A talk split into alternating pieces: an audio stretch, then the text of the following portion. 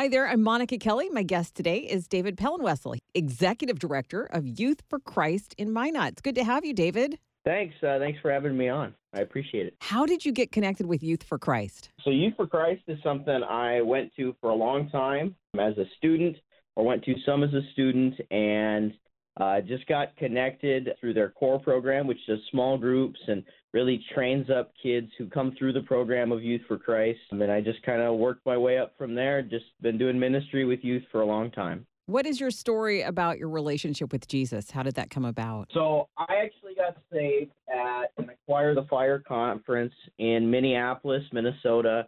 When I was a freshman in high school, I got asked to go to the conference by a really pretty girl in my youth group, so you don't say no. And I went along, and long story short, gave my life to Jesus, and just continued to go to that church and eventually married her. So 2 wins. Wow. That's a great story. Yes, it is.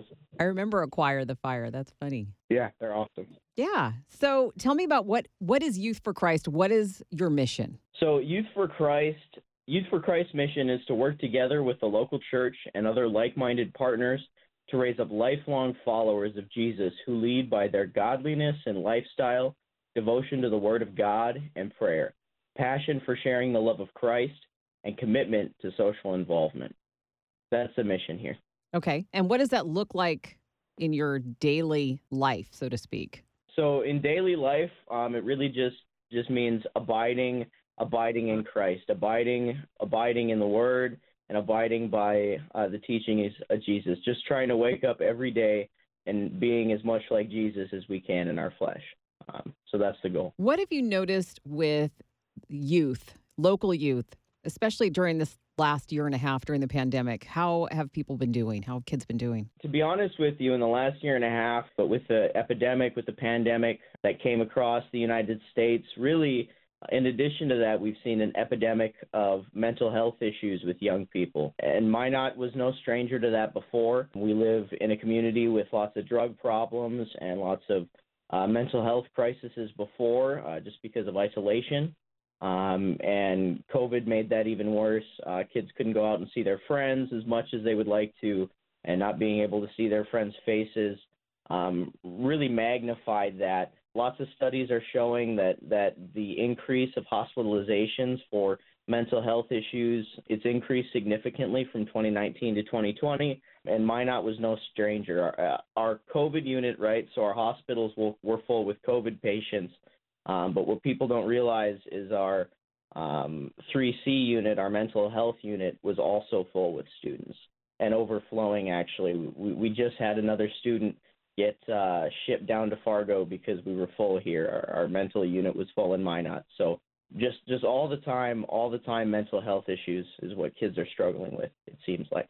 What has Youth for Christ been able to do? Youth for Christ, we've been allowed in some cases, due to having clergy on staff, in Minot, we've been able to have some of our staff members go into our mental health unit and meet some of those kids one-on-one and just say, hey, what happened, and just work through it with them. And they'll open up in a way that they might not open up to a parent, not because their parents are not doing a good job or anything, but because it's just hard for kids sometimes to open up to that person they see every day. We're also doing a lot of our core groups, which is just small groups and training up youth. Like I said before, we work with them in that, and we'll work on ways to combat it and what to do if you see signs of some struggles with mental health with those kids. And really, we just try and be a resource for the students. Like if they're having one of those down days where they just feel like there's nothing around them, there's no reason to live, we just try to point them towards Christ and create that abiding relationship in Jesus. That way it's not something else filling them up like extracurriculars or video games, but it's just Christ's love filling them up. What kind of reaction have you received from young people? Honestly, we've received a great reaction from young people. They can't believe, they ask us, that they tell us, why do you keep coming back to me even though I burn you and whatever else? And we just say, because Christ loved us regardless of everything that we've done. And we're called to do the same, right? So we've had students that ask us why we keep loving on them. You know, we do Campus Life at Minot Youth for Christ, and we minister to kids in the skate parks and stuff, and they they kind of blow us off and they'll take our food but walk away. And sometimes we see some of those students in the juvenile detention center and we meet with them again and we say, hey, what happened? And we just continue to love on them and pour into them. And they wonder why we just keep pouring into them. And it's just because that's what Jesus does for us. Yeah, I can imagine that would make a huge impact. Yeah, we've seen lots and lots and lots of kids come to Christ in the jails, and we've seen a lot of kids that go into the jails. If they get connected with a mentor, the reincarceration rate goes way, way down. And if it's a Christian mentor, it goes even further down. So we just make sure that we're in the jails and we're in and around, and we're working with students who struggle with different things, because we did at one point too. And we just need to pour into them. Tell me about the Youth for Christ Nations ministry. Yeah, so Youth for Christ Nations is a starting up ministry. We're in the process of kind of getting some more traction on it. But the goal of Youth for Christ Nations is to reach the populations on different reservations around the state of North Dakota and hopefully beyond someday. But right now, we're focusing on 4 different reservations that are very close to North Dakota. A lot of the problems that you see on some of these reservations are the same as that you would see in an inner city, right? So you see drug problems and violence problems even more heightened than just in regular cities and towns. So we go out there, basically, we try to partner with the school and send in some of our volunteers just to be present at lunches and stuff, invite kids, basically, to kind of a study called the Northern Lights Program, where we work with those students and we just try and develop better leaders within the school, better leaders who abide in Christ, Christ-centered leaders, so that they're able to reach their fellow classmates, but also be a light in the school to their fellow classmates. And it's amazing what happens once you have one really strong Christ-like leader in a school, how much that school changes. So that's the goal of that program. It's really just starting up, but that's kind of the vision. If somebody's listening right now and they've got a young person who's really struggling with mental health issues, what would you say to them to encourage them? I would just tell them that there is an end, right? It's not going to continue for forever. And that kid, and if the kid's listening, that whoever it is, they just need you to be a light in their life. They need you to be somebody who directs them to Christ. You need to connect their story with your story and connect it to God's story, and just really pour into that kid and just keep pouring into him, because it's going to be so amazing when you see what God turns that kid into. It's going to be so amazing when you see the way that God turns around that young person's life. That's amazing. I know that when you're older, like us as adults, we can see that there will be an end to things like a pandemic. When you're young, you don't have any reference. You don't have any grid to know this isn't going to go on forever. Exactly. Yeah. We've been through different stuff before at our age, but as kids, right? So there's some kids who are starting middle school and they've never had the middle school experience. I mean, some schools canceled middle school sports and different stuff like that. And a lot of extracurriculars were canceled, and you remember signing up for different leadership clubs and fun stuff like that to get connected with other kids and just to grow and build relationships, build friendships with new people. And kids for the last year and a half, 2 years almost, haven't been able to do that. It's been really, really tough. I think kids knowing that they're not alone is really important too, because I think kids can struggle in isolation and then maybe feel weird that they're struggling. But to know that, nope, kids are struggling all over the country with the same sorts of issues, I think is unifying. Exactly. That's what we try to tell the kids here, that they're not alone.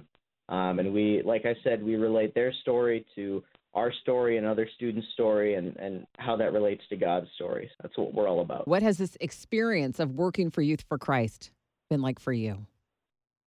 For me, it's been amazing. I love the mission.